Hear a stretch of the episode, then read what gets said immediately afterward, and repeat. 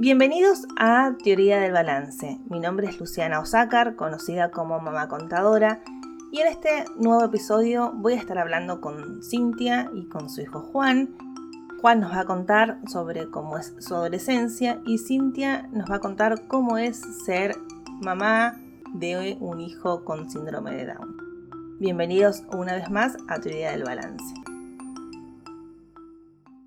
Buenas tardes, estamos en un nuevo episodio de Teoría del Balance, un nuevo episodio de la temporada 2, porque originalmente eran 5 capítulos y acá estamos ya grabando 5 capítulos más.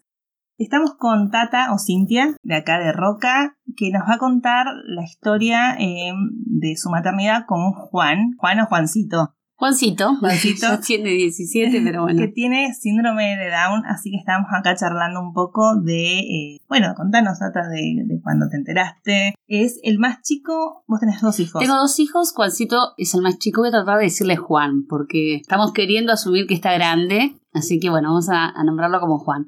Nos enteramos de su condición especial, de su condición de, de síndrome de Down, cuando él nació. Según mi mamá, hizo todo lo posible para esconderse y, llegar al mundo.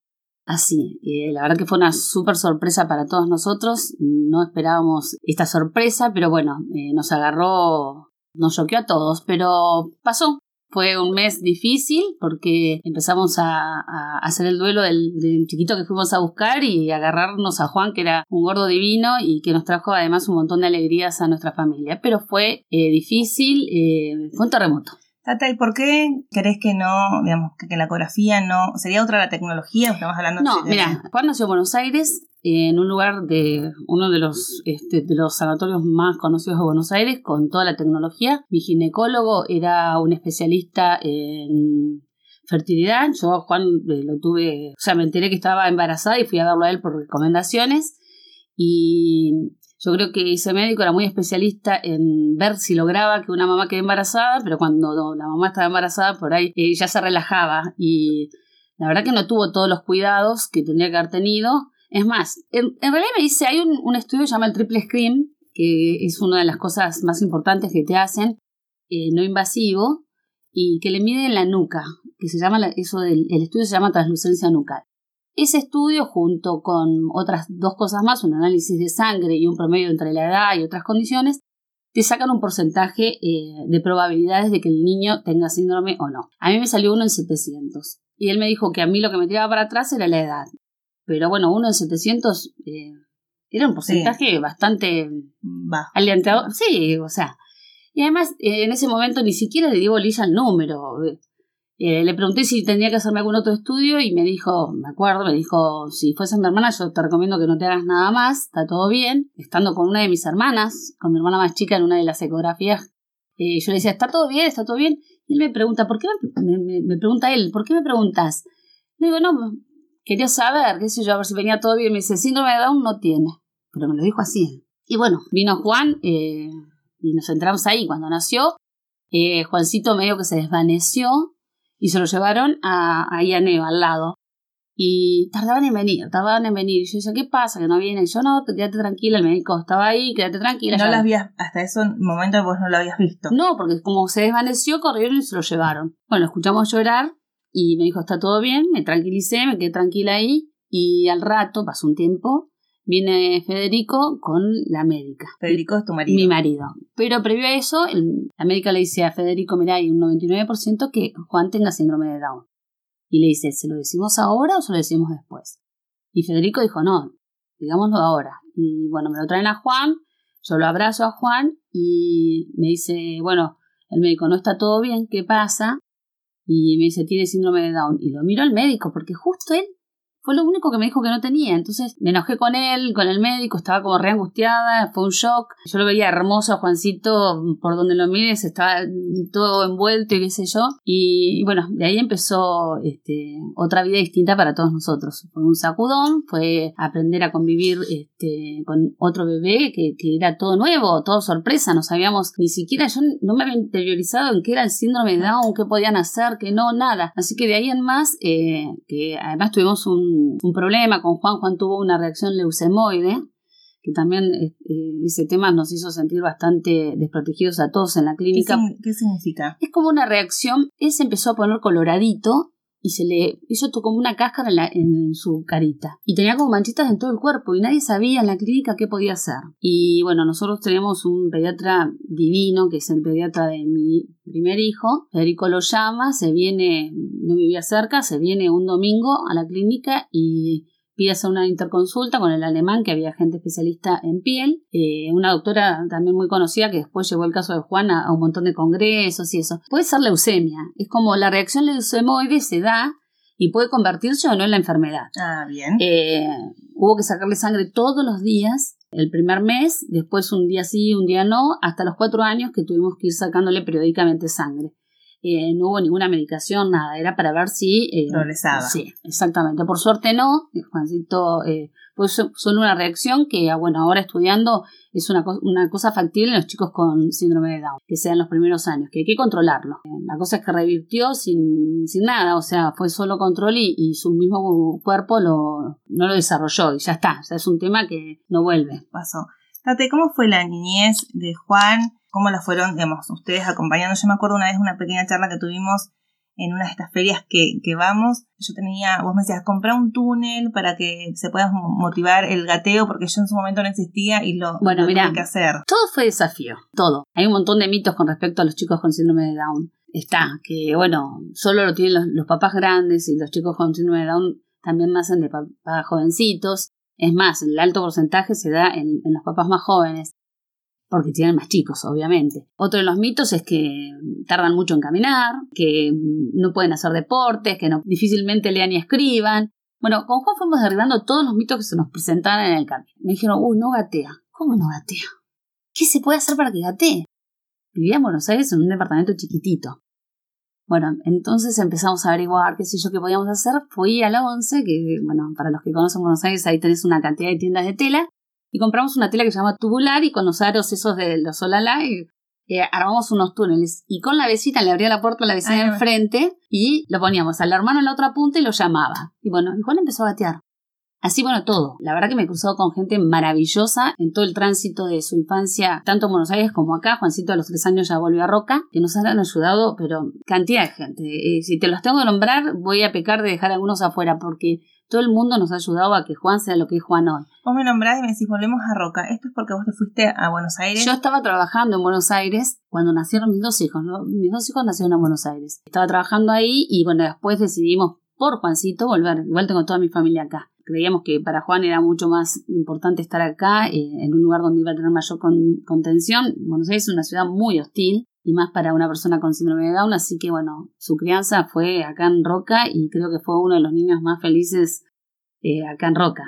Vos me decías recién que mm, muchas veces uno de los mitos, como vos decías recién, era que eh, un, un, niño que nace con síndrome de Down es como eh, algo negativo para los hermanos y sin embargo en tu caso vos decís que, digamos, que no fue así, que de hecho fue todo lo contrario. Sí, sí, hay estudios hechos que podían generar un impacto negativo en los hermanos, entonces por ahí los padres tomaban alguna otra determinación si se enteraban antes. Después vamos a charlar un poco de eso porque es, es importante. El hermano de Juan le lleva dos años, en quinto año tenían que presentar una tesis y él la hizo sobre el síndrome de Down. Adora a su hermano, eh, lo ama, eh, le agradece al hermano eh, la vida de él, porque la verdad que Toto es una persona divina y mucho tiene que ver la ayuda que se han dado entre los dos. Cuando él presenta su tesis no nos cuenta a nosotros, salvo la última parte, porque se fue con sus amigos, se va terminando quinto año San Martín, se quebró el brazo derecho y hubo que ayudarlo a tipear toda la tesis. Y bueno, pero además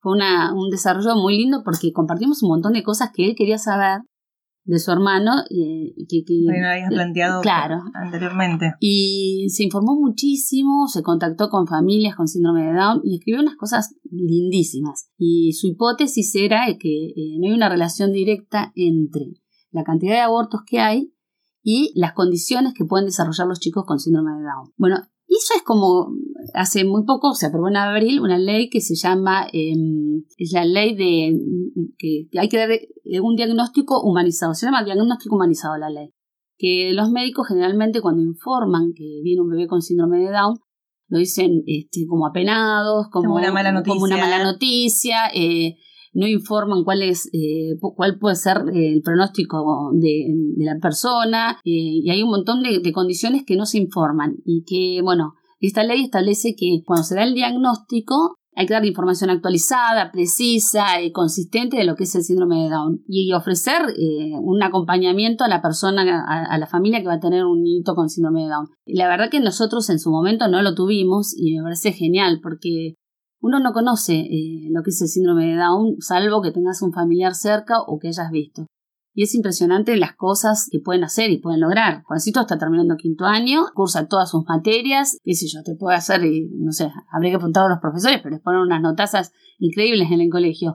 Pero te desarrolla una matriz, te, te hace un montón de cosas química, física, yo estoy aprendiendo de nuevo todo porque estudio a veces con él y yo digo, no, no puede ser filosofía, eh, todas las materias y él, la verdad que a su tiempo va comprendiendo todo y va desarrollando todo, todos los contenidos que les van ofreciendo en la escuela. O sea que su niñez, eh, digamos, acompañada, por, supongo yo, por un grupo de profesionales también, ¿no? sí, eh, esa es, esa es otra de las cosas que a veces eh, duele a nosotros los papás, ¿no? Porque Juan ha tenido siempre muchísimas actividades, más allá que los profesionales tratan de que esas actividades este, sean terapias lúdicas con algo de juego, son todas terapias. Entonces él eh, su tiempo lo ha tenido que gastar en, en kinesiólogos, en fonoaudiólogos, no es gastar, porque la verdad que eh, eso ha ayudado un montón en su desarrollo, ¿no? Pero siempre estuvo acompañado psicólogos, eh, acompañantes terapéuticos, musicoterapia, bueno, todas esas, cosas que también lo han hecho a él. yo digo que Juancito, hay una sola cosa que yo demando en Juan, la parte de sociabilización, ¿no? Juancito por ahí está muy solo, él tiene muchísimo acompañamiento familiar, tiene una, primos y, cantidad, y, además toda la familia, somos 10 hermanos nosotros, así que tiene una contención increíble, que ha hecho que en su momento no busquemos compañías o amigos por afuera, pero la escuela le ha costado a él. Pasa que las personas con síndrome de Down, y cuando son conscientes de que tienen su síndrome, pasa lo que nos pasa a cualquiera. Nosotros, vos a qué tenés miedo, por ejemplo? A que te rechacen o a una frustración. Exacto. Esos miedos los tiene Juan. Entonces él por ahí se encierra en él y no se deja, no da, no, no deja que, el resto lo conozca. Es una persona súper divertida, que sabe mucho de música, de deportes y todo, pero eh, los amigos no logran, o los compañeros no logran eh, llegar a él. O sea, por ahí también yo le digo a las mamás, o sea, esto para las futuras mamás o las mamás que tengan chicos con síndrome de Down, o las mamás que tengan sus hijos, que tengan algún compañerito, traten de invitarlos a las casas, porque a veces las, las otras mamás tienen miedo. Uy, ¿qué pasa si me lo llevo? Juancito ha conocido una o dos casas de sus compañeros, nada más. O sea, eh, ellos lo han invitado muy poquito. Nosotros sí hemos invitado a sus compañeros, pero él, cuando era más chiquito, era más fácil. Iba y eso, pero eh, a veces el otro tiene miedo, tiene miedo a ver y, sabré manejarlo. se maneja igual que cualquier otro chico y te va a pedir, si tiene hambre, te va a pedir que le des algo de, comer. Sí, uno tiene ciertos miedos. A mí me pasa con Antonia, que tiene seis. Eh, bueno, primero me pasa un poco de esto de los primos, que también me lo cuestiono porque como tiene, tiene primas de la misma edad, entonces salgo de, de, la, de la escuela, me voy a tomar mate a mi mamá, me encuentro con mi hermana, tú, tú juegan, no viste, juegan, se divierten, no molesta, tomamos unos mates. La pasas bien vos. entonces no me llevo, entonces me cuestiono esto de que, bueno, no comparte con otras compañeritas, como que muchos salen y no la invitan, claro, digamos, yo también me pasa esto. Y por otro lado, también los miedos, si me traigo a esta nena y quiere ir al baño, la acompaño, no la acompaño, porque están todavía como una edad pero bueno, eh, los miedos de, Hay que romper esos miedos. Exactamente.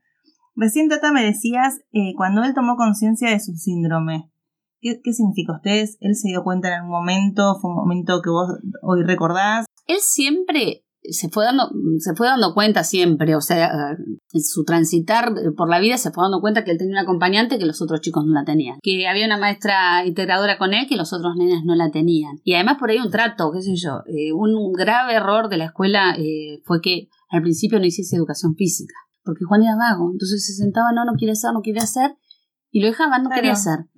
Y la verdad que ese fue un tema que a la larga nos cuestionamos mucho, porque haber hecho educación física era una forma de integrarlo y de que él pudiera jugar con otros compañeros.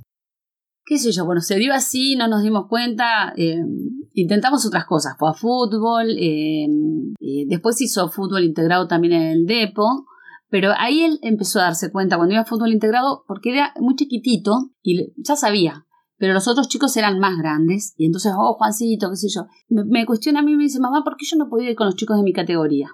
Así, como Toto iba a categoría a 2006, 2004 eh, y él quería ir a 2006, ¿por qué no iba con, con, su categoría? Iba con los chicos más, más grandes. ahí tuvimos que empezar a también decirle, bueno, no, Juan, porque tú, los chicos de, tu misma edad corren mucho más fuerte y por ahí, no sé, yo la verdad que no me acuerdo bien, pero, eh, y empezó así a preguntarnos un montón de cosas. Y después empezamos a ver películas con, con Fede y él y su hermano, eh, películas donde hubiese protagonistas con síndrome de Down, le explicamos qué era el síndrome de Down, le dijimos que como cualquier otro nene, si hay chicos altos, bajos, es una condición especial. Vos tenés el síndrome de Down, otros tendrán, otros serán pelirrojos, otros serán. Y él lo aceptó. Lo aceptó en la familia, pero yo te digo, te vuelvo a, repetir esto, que él para afuera le cuesta, le cuesta muchísimo. Eh, primero toma como una actitud así de, de, que se encierra, que no te da bola, que no te conoce, hasta que logras entrar en él y él, ahí es, es un tipo súper divertido, Juan. Pero bueno, no sé, en algún momento esa es nuestra gran expectativa, si vamos a poder romper este, la barrera de, de, esos miedos. Él graba videos y, lo ves y es un chico súper Yo debo decir que vi unos videos de TikTok eh, perreando. Perreando y bueno, y, de tiene un video que le hizo a Messi de chiquito que te lo muestro en algún momento cuando todo el mundo decía que Messi se tenía que ir y él le decía, no, vos te tenés que quedar, vos sos argentino, le decía, vos sos una cosa divina, pero él ante la cámara no tiene por ahí miedos. Es cuando ve, cuando hay mucha gente. ¿Y eso cómo lo, cómo lo reforzas vos? Eh, ¿Desde familiarmente o cómo va al psicólogo? Bueno, está yendo al psicólogo, buscamos terapias alternativas, está tratando, el, deporte es una de las cosas que, vence barreras y, bueno, Ahora empezó rugby también eh, la semana pasada, va tenis integrado, eh, va música, estamos tratando de hacer cosas todo el tiempo, no es que ahora, todo el tiempo lo hicimos. Pero bueno, él es muy consciente y, yo creo que eso lo encierra, pero bueno, no sé, ojalá en algún momento pueda destaparse Juancito y, sentirse completamente feliz, porque esa parte yo creo que a veces lo angustia. Recién me decías expectativas, ¿cuál es la tuya frente a él ahora que termina quinto año? Y hablábamos un poco hoy cuando al principio que uno de los miedos de, por ahí de la maternidad de, con chicos con discapacidades especiales o discapacidades o condiciones especiales es el miedo cuando vos no estés, ¿no? Cuando yo no esté o no esté Fede, ¿qué va a ser su vida? ¿Cuál, ¿Qué ves en el futuro? ¿Qué esperas en el futuro para él? Yo espero que él sea feliz. Te voy a contar una anécdota. Cuando trajimos a Juana, y le presentamos acá en familia. Muchos de mis hermanos viajaron a Buenos Aires y el resto, mis cuñados y eso, lo conocieron acá en Roca. Cuando lo trajimos acá a, Roca, bueno, era una fiesta porque mis hermanas llenaron de globos y cosas y fotos y todo en, la casa de mis papás.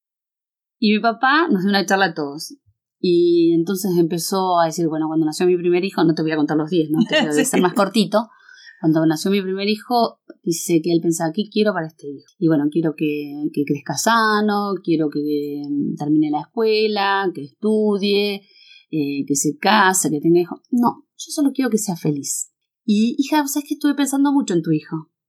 Tu hijo puede ser feliz.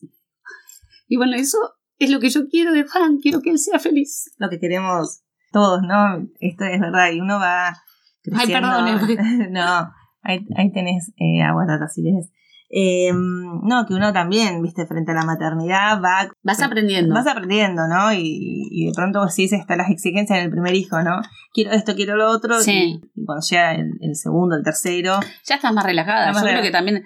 Yo fui siempre una mujer muy relajada. Y con, con Toto estuve... Mi marido estaba afuera y estuve cuatro meses sin ir a, a ver a un médico. Cuatro, los primeros cuatro meses de embarazo, me enteré que estaba embarazada, viajamos y estuve esos cuatro meses sin control, solo por teléfono. Sí, bueno, tomaba eh, eh, ácido fólico, pim, Y con Juan también fui, pero en, en, realidad con Juan me dediqué más porque fui más consciente y todo. Y mira, con Toto no pasó nada y con Juan, que estuve como controlando, controlando un poco más y todo, cayó de sorpresa. Y bueno, la vida es así, qué sé yo. Yo ahora sí me decís, y eso también lo puso mi hijo en, su tesis, que hay un estudio eh, que le preguntaron a los hermanos, hay una encuesta a, creo que a 300 hermanos, y tenían que evaluar de 1 a 4 distintas preguntas. Y le preguntaban, ¿vos querrías que tu hermano eh, nazca sin síndrome de Down ahora? Y todos decían, no. O sea, ya nadie quiere un chico con síndrome de Down que nada. O sea, no es tu expectativa tener un hijo con síndrome de Down, pero cuando lo tenés, no quieres perderlo, porque es una cosa que da muchísimo trabajo. Ojo que no es fácil, eh, no es la maravilla, eh, lloras un montón de veces, te, chocas contra la pared un montón de veces.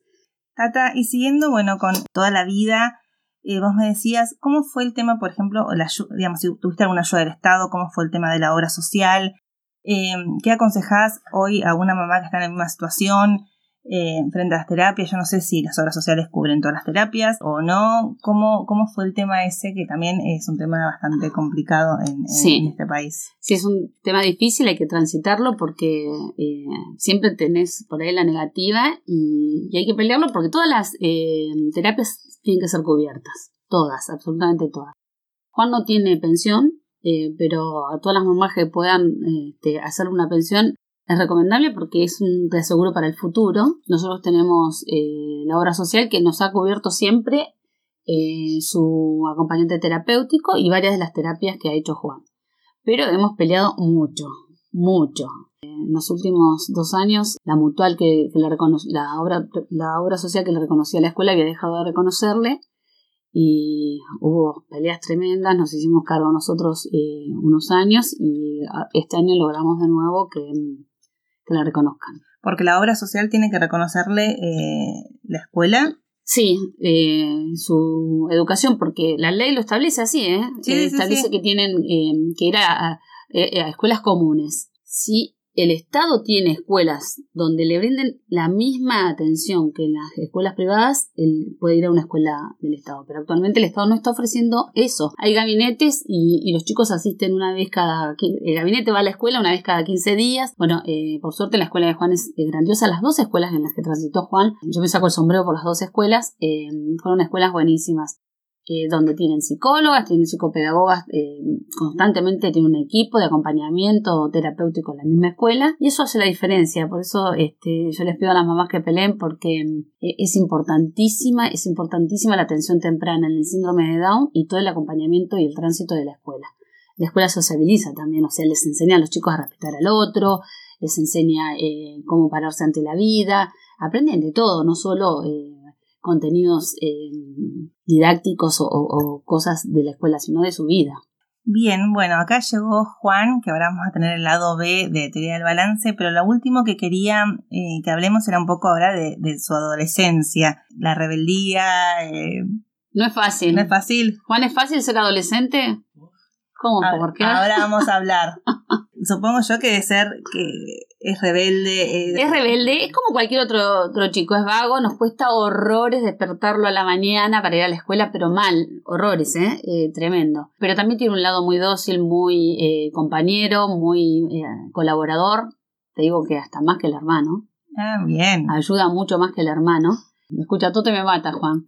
Pero es verdad, hay que transitarla. Le está faltando esto que están haciendo todos los chicos de, ir a las despedidas, de ir a, los cumpleaños de 15, eso por suerte tuvimos varios cumpleaños de 15 en la familia, pero no lo hace y bueno, de a poco. Eh, cada vez que viene el hermano, el hermano por ahí lo lleva a pasear, lo saca. Ahora empiezan las despedidas de quinto. la despedida de quinto todos los sábados, a la noche miramos con Fede y él una peli y él se prepara su campari. Ah, mira vos. Vos con papá mirás. ¿Y vos qué haces? Yo me quedo viendo videos en Ah, bueno. A veces miramos pelis y a veces jugamos al Minecraft. Ay. Bueno, Tata, muchas gracias por tu experiencia, por contar la idea. Es justamente esto que hablamos también, es que le pueda servir a una mamá que escuche, que siempre yo creo que uno está como, o que escucha mucho cuando eh, es, más chico, cuando es bebé, con las terapias para aprender a, caminar, para aprender a hablar, y poco se habla de, cuando la persona es, adolescente o, o, esto que vos decías de la pensión de buscar, eh, ¿no? De, de, lograr que él tenga una, una, vida independiente, ¿no? Porque en definitiva también es, es, es eso. Eh, así que bueno, muchas gracias. No, gracias a ustedes. Eh, mira, me, quedó un, temita que lo empezamos a charlar y cambiamos. Esta preocupación de los papás que tenemos de que qué va a pasar cuando no estemos nosotros. Pues sabes que a él también le preocupa porque yo otra vez le dije, Juan, ¿vos me vas a cuidar cuando yo sea viejita? Y él me dice, sí, mamá, te voy a cuidar. ¿Y a mí quién me va a cuidar? Me pregunto. Y la verdad que me quedé pensando que por eso esto de la pensión y todas esas cosas, eh, crearles los papás que nos, mientras podamos eh, construirles un futuro para que, para que ellos también puedan tener la independencia, que esa es, otra de las cosas a, las que apuntamos, su felicidad y su independencia. Exacto. Para eso trabajamos los papás con, niños con síndrome de para que ellos logren su independencia, que puedan andar por la vida un poco solos. Siempre va a haber alguien atrás, pero que, marchen solitos. ¿Y hay a nivel nacional o, provincial o local organismos, ONG o fundaciones donde uno, bueno, acércate que te vamos a ayudar, eh, te vamos a acá en indicar? Roca está Apacido. Apacido trabaja justamente esta transición ya de cuando termina la escuela y la inserción laboral de los chicos. No hemos ido todavía, eh, en el inicio de, en el inicio de Apacido yo estuve mucho presente, colaborábamos, estábamos en un montón de actividades. Después como Apacido solo focalizó eh, más para, para, para los chicos más grandes, nosotras estábamos en eh, atravesando otra etapa. etapa, entonces bueno, ahora iremos a ver. Y después a nivel nacional está ASDRA, que es una asociación de síndrome de Down, eh, pero muy, pero muy bien este, desarrollada, que tiene actividades para todos, para los abuelos, para los padres, para los chicos. La verdad que un nivel de desarrollo de, de- de- de actividades increíbles. Lástima que está en Buenos Aires. No tienes... Eh, sedes no en- tiene sedes en, en- en las provincias, sí tiene muchas actividades virtuales, que esto de la pandemia ha hecho eso, acercar a los chicos a través de actividades virtuales. Hay grupos de jóvenes que se pueden comunicar virtualmente. Todas las mamás que tengan o papás que tengan chicos con síndrome de Down, comuníquense con ASDRA porque la verdad que es una asociación espectacular. Y está muy vinculada, han venido a dar charlas en Neuquén, eh, muy vinculada con, con lo que es eh, el síndrome de Down en España, que son de avanzada. Nosotros hemos aprendido muchísimas cosas. Eh, investigando con Federico y de ahí sacamos el sistema de lectoescritura. Juan entró allá en primer grado escribiendo. Tiene un sistema especial de lectoescritura que ayuda muchísimo al síndrome de Down y mm, cantidad de cosas. Si, si vos te querés poner a, estudiar un poco el futuro de los chicos, hay experiencias que son maravillosas, que nos ayudan a, a tener fe a los papás. Es, es lindo eso, ver que, que otros chicos han logrado un montón de cosas. Tal cual caso de éxito, eso Sí, que hablamos. eso de los casos exitosos. Y Pablo Pineda es un, un caso, va, Pablo Pineda ya tiene cuarenta y pico de años y ha dado entrevistas, ha estudiado, es profesor, es, es maravilloso escucharlo. mira, lo, lo voy a, lo voy a escuchar. Eh, ¿Él tiene que tener certificado de discapacidad? Apenas nacen, sí, eh, eh, es conveniente tenerlo, bueno, por, el- por la cuestión de las terapias. Bien. Ahora, por suerte, salió también una ley que lo hace permanente, porque si no, cada tanto teníamos que ir a renovarlo. Bueno, Tata, gracias. No, gracias a ustedes. Hola Juan, acá Sí. estamos en, estamos ya grabando, estamos en el lado B de un episodio que se llama Teoría Ah. del Balance. Hicimos una parte con tu Ah. mamá, que nos contó de tu vida, y ahora estás vos Sí. para que nos cuentes vos de tu vida. Mm. ¿Cuántos años tenés, Juan? 17 años. 17 años y vas a la escuela del Valle en Sí. quinto, quinto o cuarto año. Quinto año. ¿Y cómo te sentís? ¿Te llevas alguna materia? ¿Te va mal en alguna materia? ¿Te gusta más alguna materia? Me gusta geografía, no hago educación física porque soy vago. ¿Por qué no? Nada, No sé, pero haces tenis o no? Sí. Solo en, la- en la escuela no hago, pero cuando estoy solo hago eso. Eh, tenis. Porque es Oh, importante hacer actividad sí. física, ¿no? Para mover un poco el cuerpo. Sí, y también hay un profesor que viene a mi casa y me hace gimnasia. ¿Y Y hace rutinas, diferentes deportes ¿Y y, te gusta? ejercicio con pesa y eso. Sí. te gusta más la computadora? ¿Jugar a la computadora? Sí, sí. ¿A qué jugás? Y a videojuegos como Minecraft, ¿Esos en red que jugás con, con otros? sí, con primos, Ah, porque vos tenés, un- tenés un montón de... Un, un montón de ¿Cuántos Sí. primos son? como 25. por ahí. son un Porque- montonazo. Porque mi mamá tiene 10 hermanos, 5 hermanas y 5 hermanos. Y por eso. Y aparte tus primos supongo yo que también van teniendo hijos, porque yo conozco un primo tuyo Mm. que se llama Santiago, Chu, que tiene eh, dos nenas. Dos nenas. Dos nenas. dos nenas. Fue conmigo a la escuela, Santiago. Santia- para nosotros Santiaguito, Sí. paso a contar. Hoy me escribió, justo estábamos hablando.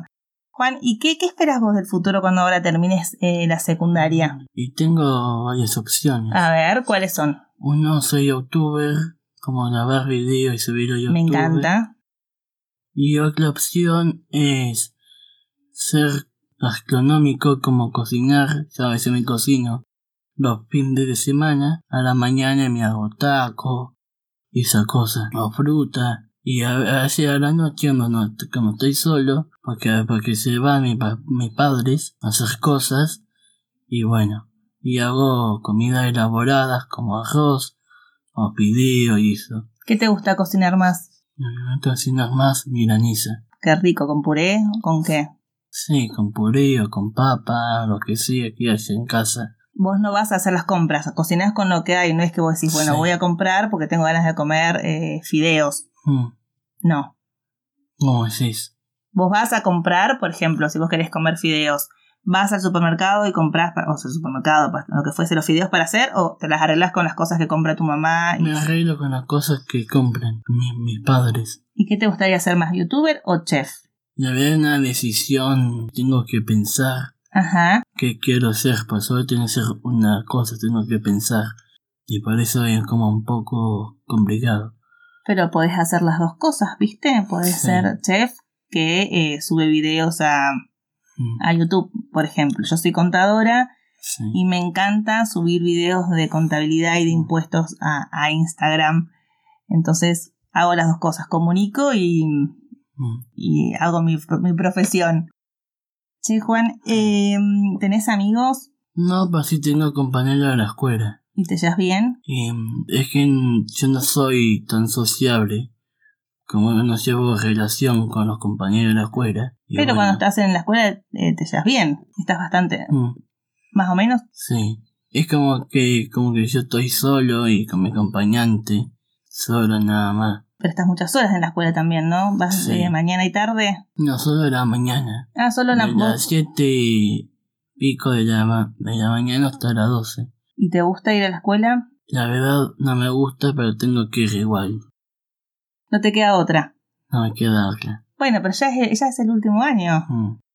Che, Juan, bueno, ¿y algo que vos le quieras decir a alguna familia que tenga un, niño con síndrome de Down, que le quieras contar, que le quieras decir, que le quieras dar un mensaje? ¿Alguna mamá que, que tenga también un nene que diga, mira, si no le gusta bañar, que no se bañe, si no le gusta despertar, que no se... ¿Algún consejo que vos le quieras dar? A mí me gusta bañar, pero cuando estoy haciendo algo y, me pongo nervioso en una partida, cuando estoy terminando, juega a bañarte, juega a bañarte, juega a bañarte. Como que me torturan, como dice mi padre y a mi madre. Y bueno, y no me queda otra que ir allá. Ir a bañarte. Pero no termino bien la partida, pero es lo que hay que queda la partida ahí y mm. no se termina, o sea, la terminaste, la perdiste, diríamos. Sí, si tengo que parar, como que perdí. Ah, bueno, eso lo vamos a hablar con, con la mamá a ver si por ahí no es tan torturadora, Tata. Por favor, te lo pido. Mm. y eh, también cuando hago tareas con ella de la escuela, a veces me ayuda a ella como estoy complicado con la escuela, con la tarea, pues ella me ayuda y, y como tengo pruebas y me lee, no, que, que me, me explica con, si estoy en el baño, si estoy durmiendo, si estoy bañando, y esa cosa. y por eso le dice a mi papá como que me tortura a mi mamá. ah, tu papá la tiene bastante clara. Bueno, pero las mamás somos así, mm. torturadoras, ¿viste? Esto de estar todo el tiempo... Eh, no la, la madre somos todo el tiempo de, de, insistir a los hijos que hagan algo. Yo con mi hija también, tenés que bañarte. Una vez que se mete en el baño, tengo que decir, salí del baño, salí del baño, salí del baño, hace una hora que estás con la música. Somos las mamás un poco así. Sí. Bueno, Juan, espero que, mm, que puedas eh, ser chef. Vamos al tema comida que me interesa. ¿Te gusta cocinar más salado o dulce? Salado. ¿Y dulce, pastelería, todo eso no? Dulce me gusta, pero no tanto como salado. Bueno, viste que acá en Roca hay lugares ahora para aprender eh, una escuela de cocina, como para avanzar con eso. Y bueno, invítame a comer cuando hagas algo rico. Cuando termines ahora quinto año. Bueno, Juan, gracias por venir y compartir tu tiempo con, con, nosotros. Y nos vas a escuchar después cuando te mandemos el, el, el episodio. Bueno, episodio. Bueno, Juan, gracias. De nada.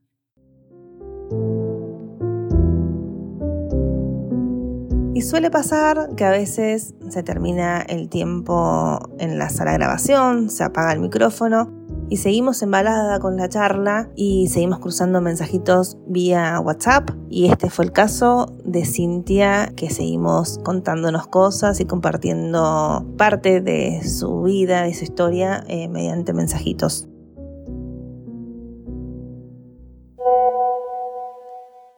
Si me pedís que haga un balance sobre la vida de Juan y su condición especial, te diría que sí, que cuando nació eh, fue una noticia inesperada que nos choqueó, que nos angustiaba mucho, que entendíamos que era algo irreversible, pero que en realidad no comprendíamos bien de qué se trataba. No, no, no estábamos informados sobre el síndrome de Down, Obviamente que era un mundo desconocido para nosotros, pero eh, por suerte hay mucha gente preparada y que nos supo orientar muy bien. Nuestro pediatra eh, nos guiaba, eh, nuestra primera consulta fue al mes y medio eso hicimos y los cinco meses empezamos con kinesio y con fono, eh, especialmente no por, por, hablar, sino porque ya iba a empezar a, a, comer y le tenían que enseñar a educar su lengüita para que pudiera tragar bien. Ellos tienen una lengua de un tamaño un poquito más grande y bueno, entonces eh, por eso era muy importante y es muy importante que empiecen eh, fono tempranamente. A los tres años nos volvimos a Roca, fue al jardín, al mismo jardín que había ido su papá y tuvo la suerte de tener la misma docente. A los cuatro años lo escolarizamos en la escuela de su hermano y eso alivianó bastante las cosas porque él iba muy contento a la escuela con su hermano. Mientras tanto, seguimos con su estimulación, las terapias y, acompañados siempre asistidos por muy buenos profesionales y en casa teníamos la casa tomada, eh, llena de chiches y, cosas eh, para que pudieran jugar. A mí me había quedado mucho en la cabeza que la mejor forma de que ellos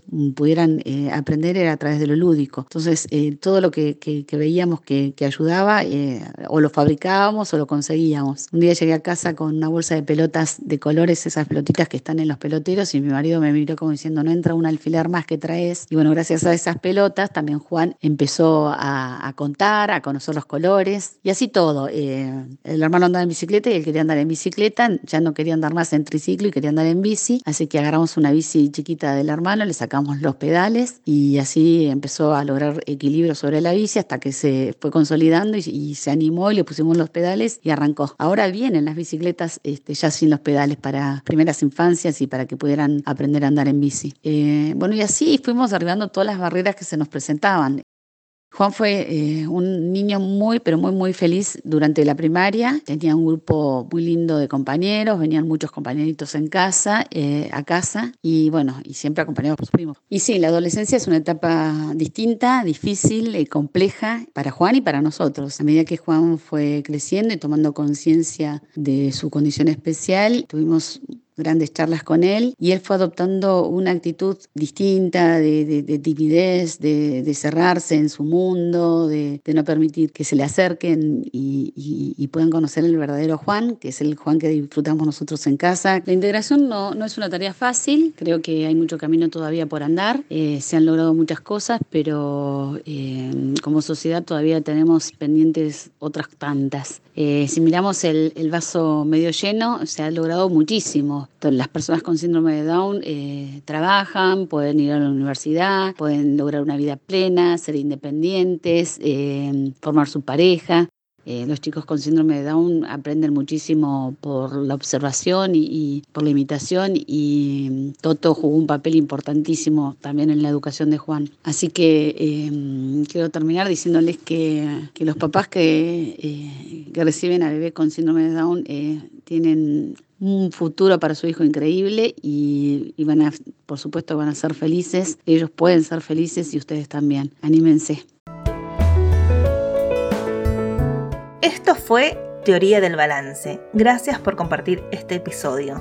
Soy Luciana Osácar, conocida como Mamá Contadora, y si te quedaste con ganas de más, nos vemos en el próximo.